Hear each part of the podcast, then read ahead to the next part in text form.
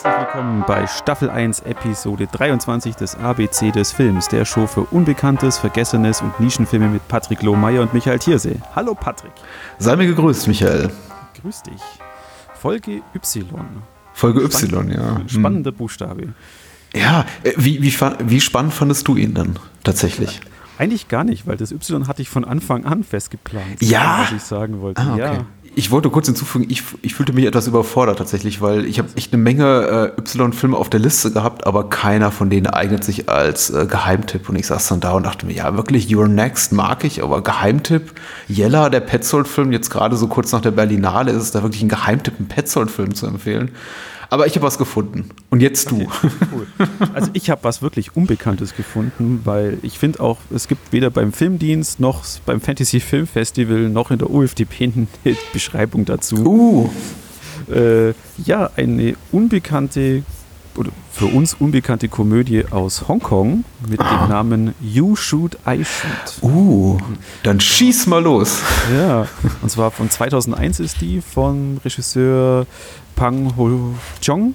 Mhm. Der hat äh, Dream Home gemacht zum Beispiel. Das mag vielleicht jemand kennen, Mhm. Mhm. das Ganze. Und ja, ich sage einfach mal, um was es geht. Ähm, you Shoot, I Shoot. Da geht es darum, dass Hongkong, alternatives Hongkong so ungefähr fast, äh, wo äh, Hitman großes Big Business ist. Also jeder kann sich einen Hitman leisten, der halt irgendjemanden um die Ecke bringt. Aber das Geschäft läuft momentan nicht gut für den äh, Hitman mit dem Namen Bart. Genau. Das, läuft, äh, das Geschäft läuft, läuft nicht gut, weil es gerade Immobilienkrise und zwar wollen viele Leute viele Leute umbringen, doch keiner kann ihn bezahlen. Da kommt Bart auf die Idee, er muss unbedingt äh, die reichen Leute, an die reichen, an den reichen Zirkel ran und dort seine Dienste ähm, anbieten. Aber die reichen Leute sind halt auch, äh, wollen was bestimmt, äh, wollen mehr Entertainment im Kill haben und wollen das zum Beispiel eben gefilmt haben. Also macht sich Bart erstmal auf und Oh. versucht eine Videokamera zu kaufen und merkt dann aber, das ist A, sehr umständlich. Die Videokamera an der linken, die Pistole in der rechten. Was ist, wenn der Typ auch noch zurückschießt? Dann verwackelt das Bild. Auf jeden Fall ist die Kundschaft sehr unzufrieden damit. Und Bart kommt also auf die Idee, da muss ein Assistent ran und er schnappt sich einen abgehalfterten Assistant Director mit dem Namen Jong, der ihn also dann dort ab sofort seine Attentate filmen soll, um das Ganze attraktiver zu machen. Ja, und daraus entsinnt sich eine amüsante Komödie, sagen wir es mal so.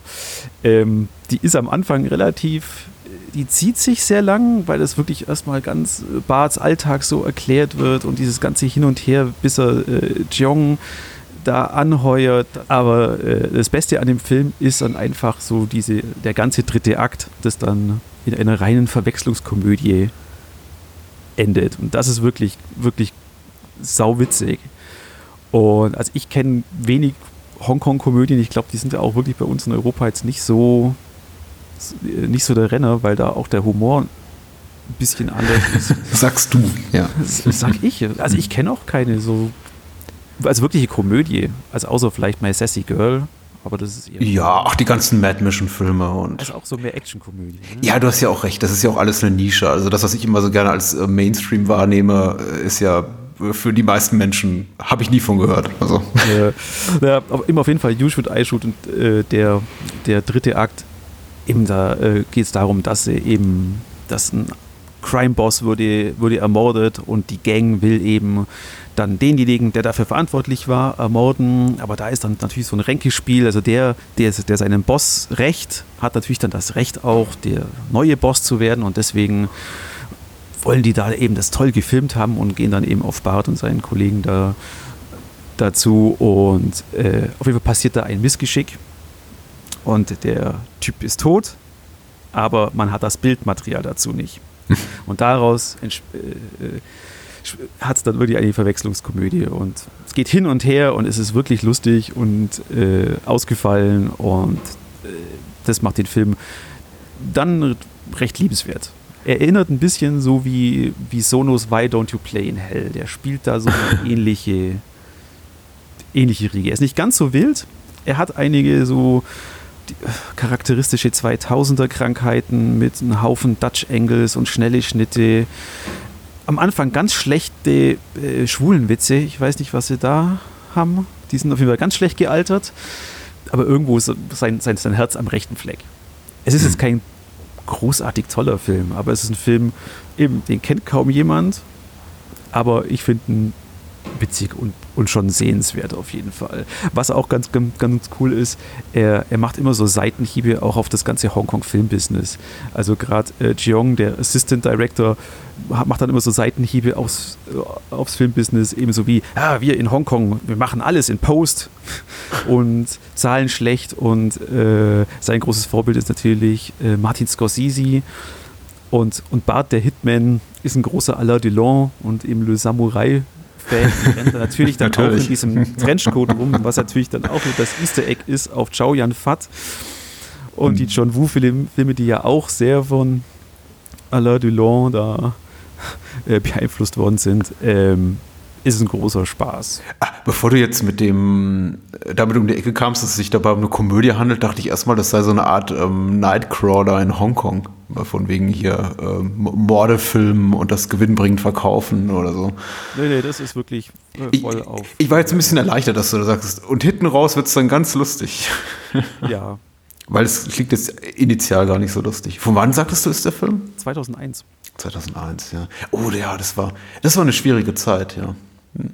Aber, aber jetzt hier äh, schlechte computergenerierte Tricks gibt es nicht, oder? Eben, es gibt so ein paar, so diese MTV-Video, ich verstehe. Äh, Musikvideoschnitte ja. und äh, Ästhetik ein bisschen, das aber auch nur am Anfang eigentlich ein Pro oder ein ablenkt. Dann, also, also wirklich, wirklich der, der Hauptteil ist dieser dritte Akt und der ist wirklich saugut äh, äh, gemacht und man sieht auch, da hat er, glaube ich, der sein, der Regisseur und sein Co-Writer Vincent Koch äh, da am meisten Augenmerk drauf gelegt, dass das alles funktioniert und stimmig ist und lustig ist. Ich nehme an, im dritten Akt ist dann auch deine Lieblingsszene zu finden. Ja, ja, der ganze dritte Akt. Das ist der ganze dritte Akt. Ja, das ist einfach wirklich witzig. Das ist dann, dann, dann, dann wird es eigentlich ein Kammerspiel, es spielt in einem Restaurant und die müssen improvisieren und da kommt eine, ein Gag nach dem anderen. Äh, hatten auch ein bisschen dann da was, würde ich sagen, fast so von Screwball-Comedy. Cool. So wie My, My Girl Friday, sowas in die Richtung. Nicht ganz so gut. Wie gesagt, es ist kein, kein guter Film. Ja. Ah, hätten wir jetzt auch gewundert, wenn du gesagt hättest, besser als, besser, besser als Howard Hawks. Ja, lass mal liegen. Nein, nein. Cool. Noch nie gehört. Echt ein, echt ein Tipp. Also Tipp im eigentlichen Sinne, Geheimtipp. Super. Ja, na, ich bin da eben damals drauf gekommen, als das mal äh, Anfang der 2000er, als du dich da so die, die Hongkong-DVD-Shops durchgescrollt hast und dann, äh, der Name ist einem aufgefallen, You Shoot, I Shoot, der hat ein lustiges Cover. Hm.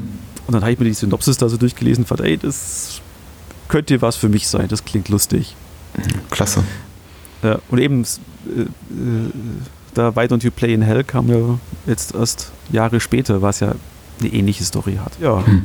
Was ist denn bei dir heute auf dem Programm? Ich habe gehört auch was aus dem asiatischen Raum. Ja, ja, also äh, kommt aus ähnlichen geografischen Breiten. Wir haben uns nicht abgesprochen, aber ich entdecke heute eine Menge Parallelen. Äh, ich habe nämlich auch tatsächlich, ich habe tatsächlich auch den englischsprachigen Verleihtitel eines chinesischen Films gewählt, der im deutschen Sprachraum Gelbe Erde heißt. Ich glaube aber wirklich hierzulande auch nie offiziell vertrieben wurde, was auch dazu führt, dass es beim Filmdienst keine, keinen Eintrag dazu gibt. Also auch da wieder eine Parallele. Der Film heißt eben im im englischsprachigen Raum Yellow Earth und äh, ist aus dem Jahr 1984 und über den möchte ich sprechen, weil er mich wirklich sehr bewegt hat. Ähnliche geografische Breiten heißt kein, kein Hongkong-Film, aber ein chinesischer Film. Auch ein eindeutig chinesischer Film, also den würde man in Hongkong nicht machen, weil er eben auch sehr chinesische Themen zum Inhalt hat. Na, die Inhaltsangabe muss ich mir jetzt selber zusammenklamüsern, weil ich, ich kann ja nicht hier auf das Lexikon zurückgreifen. Der Film spielt im Jahr 1939, also zu einer Zeit, wo sich die, ähm, die Kuomintang, die, die chinesischen Nationalisten mit, den, äh, mit der kommunistischen Partei äh, quasi verbrüdert haben im Kampf, gemeinsamen Kampf gegen die japanischen Invasoren. Und im Rahmen dieses Kriegsgeschehens reist eben ein Soldat in den Norden der chinesischen Provinz äh, Shaanxi, um dort Volkslieder zu sammeln, die er eben umdichten will und zu ja, Propagandazwecken einsetzen will, die dann quasi mit zu den Truppen wieder an, an die Front nehmen will, um dann zu sagen, hier guck mal, was die ländliche Bevölkerung da singt. Das sollte, sollte, euch, sollte euch durch eigentlich, eigentlich aufbauen. Und äh, die traurige Erkenntnis ist dann eben ganz schnell, ähm, ja, das tut es nicht. Also das, was er sich da vorgestellt hat, ist eben da nicht so vorhanden.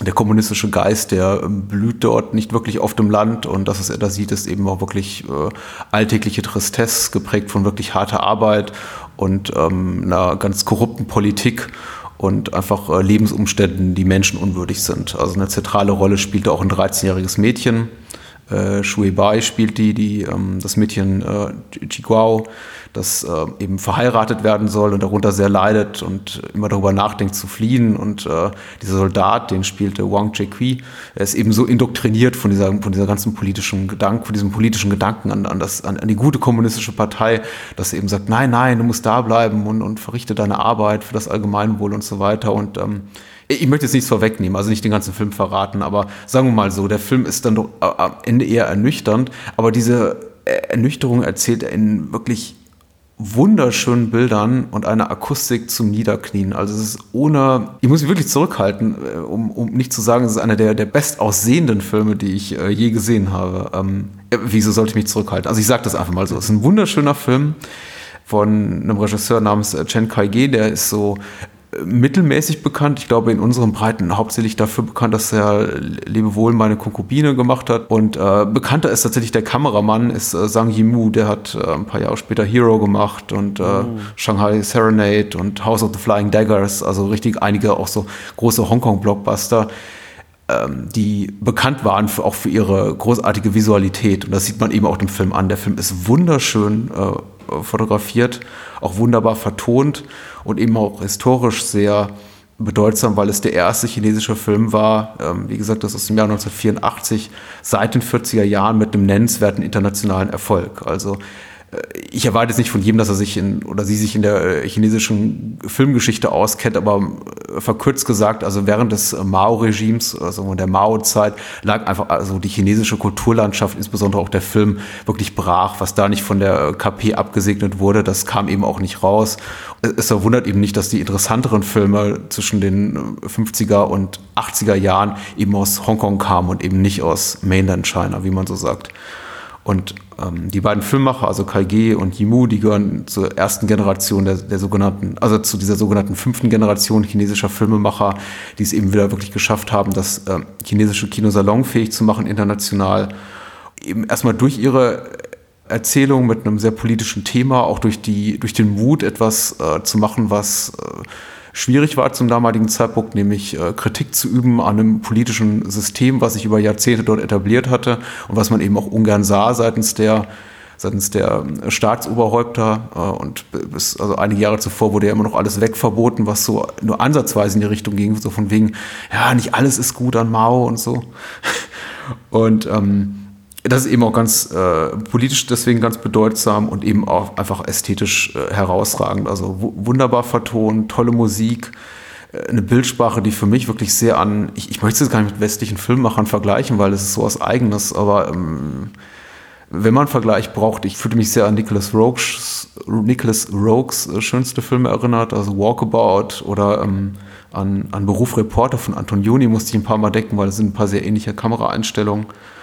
Sieht einfach wunderschön aus. Er ist sehr kurz und knackig, äh, mit knapp 90 Minuten und äh, ein sehr bewegendes Stück einfach auch ähm, Kino, was einem emotional sehr nahe geht und dabei eben auch noch politisch höchste Relevanz besitzt. Und wie gesagt, die beiden Hauptdarsteller, Wang Chi-Kui und, und Xi Bai, sind wirklich äh, herzzerreißend. Äh, ich, ich wünschte, es gäbe den Film hierzulande in einer besseren Kopie. Ich glaube, es ist wirklich relativ schwierig, an ihn ranzukommen, weil wir öfter mal auch nach Verfügbarkeit gefragt werden.